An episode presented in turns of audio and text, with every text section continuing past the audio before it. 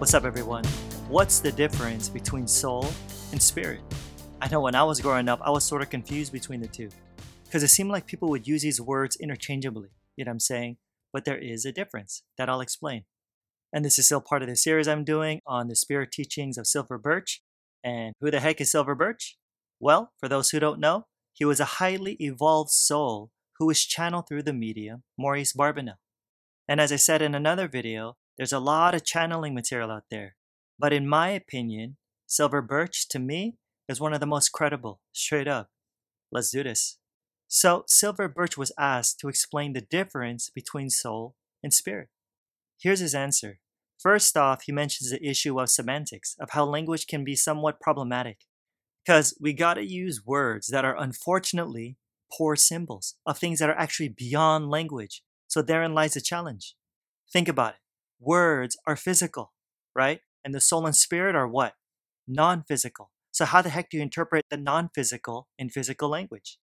And so, for the sake of a simple definition, Silver Birch says that the soul, listen, is that portion or particle, that part of divinity within each one of you, what you call God or Great Spirit, the infinite spirit.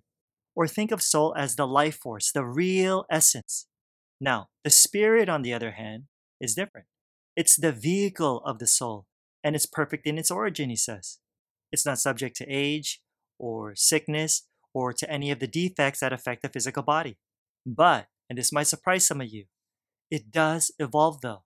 And part of its evolution, believe it or not, is accomplished through the physical body. But here comes a paradox. Because look, according to Silver Birch, spirit's dominant, it's king, it's the ruler, the substance of life. Yet there's this interaction between spirit, mind, and body.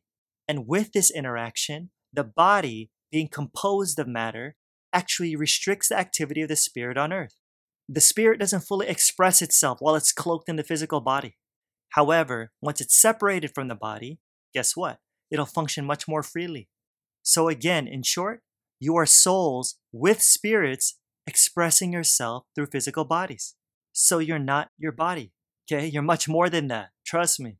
But let me make this last point that I think is important. Even though our souls are different, persons are different, you're an individual, right? Don't forget, and here's what's beautiful we're all one. All life is one, spirit is one. Let that sink in. So let's love one another. Cool? Keeping this short and sweet as usual. Alrighty, guys, don't forget to hit that like and subscribe button and the bell right next to it to be notified of my next video.